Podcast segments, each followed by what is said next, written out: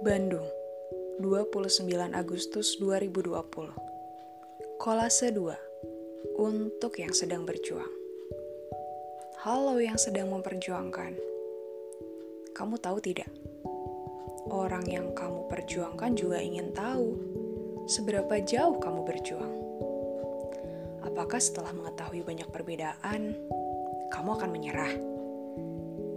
Apakah setelah mengetahui bahwa orang yang sedang kamu perjuangkan banyak kekurangan, kamu juga akan menyerah?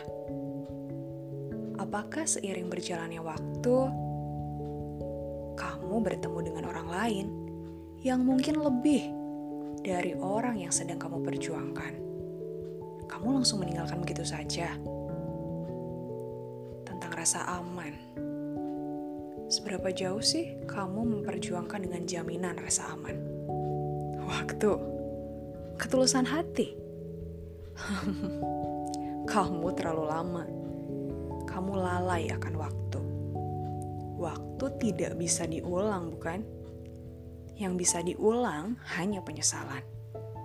Penyesalan yang tidak pernah, tidak akan pernah ada di awal waktu